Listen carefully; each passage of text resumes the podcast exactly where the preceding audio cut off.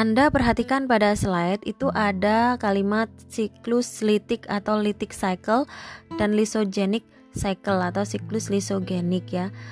Pada li siklus litik Anda perhatikan awalnya ingat mikroorganisme itu hanya akan menyebabkan penyakit ketika apa? Pertama kali harus nempel dulu. Ya, kalau udah nempel terus cocok, dia akan melekat ya. Melekat dan setelah melekat dia baru akan menyebabkan infeksi merusak sel yang dia lekati.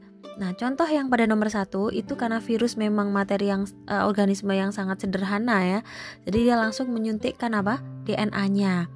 DNA atau RNA-nya. Jadi yang pada virus itu ada virus yang materi genetiknya adalah DNA, ada yang materi genetiknya adalah DNA, macam-macam ya. Ada ada dua itu saja, DNA dan RNA.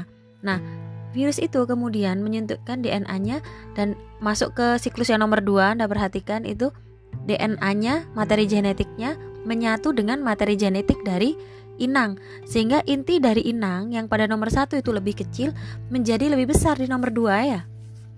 Menjadi nomor uh, lebih besar. Nah ketika dia ke nomor tiga anda perhatikan DNA-nya sudah memproduksi sesuatu pecah.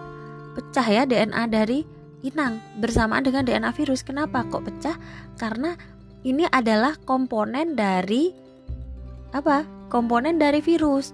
Dari materi-materi itu akan terbentuk komponen-komponen virus pada nomor 4 dan komponennya makin lengkap pada nomor 5 ya.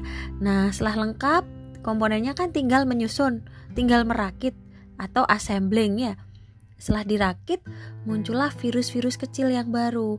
Nah, virus kecil yang baru yang banyak di dalam sel itu nanti akan memecah sel dari dalam atau lisis. Maka dari itu ini disebut dengan siklus litik. Nah, kalau siklus lisogenik Anda perhatikan, ketika virus sudah menyuntikkan materi DNA-nya pada nomor satu, dia akan bergabung dengan DNA dari sel sehingga DNA selnya itu sel inangnya akan membesar.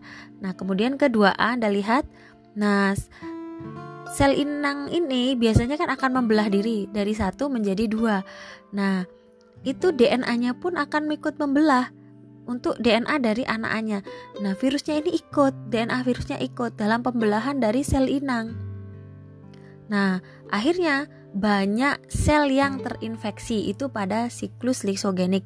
Anda perhatikan kata lisogenik, ada kata gen, berarti ini adalah siklus yang mengikuti gen dari inangnya. Jadi ketika gen inangnya itu akan membelah diri, dia juga akan membelah diri. Artinya menyatu dengan gen inangnya tapi tidak menyusun komponen dari virus dan tidak pecah sel inangnya tapi sel inangnya sudah mengandung DNA dari virus ya.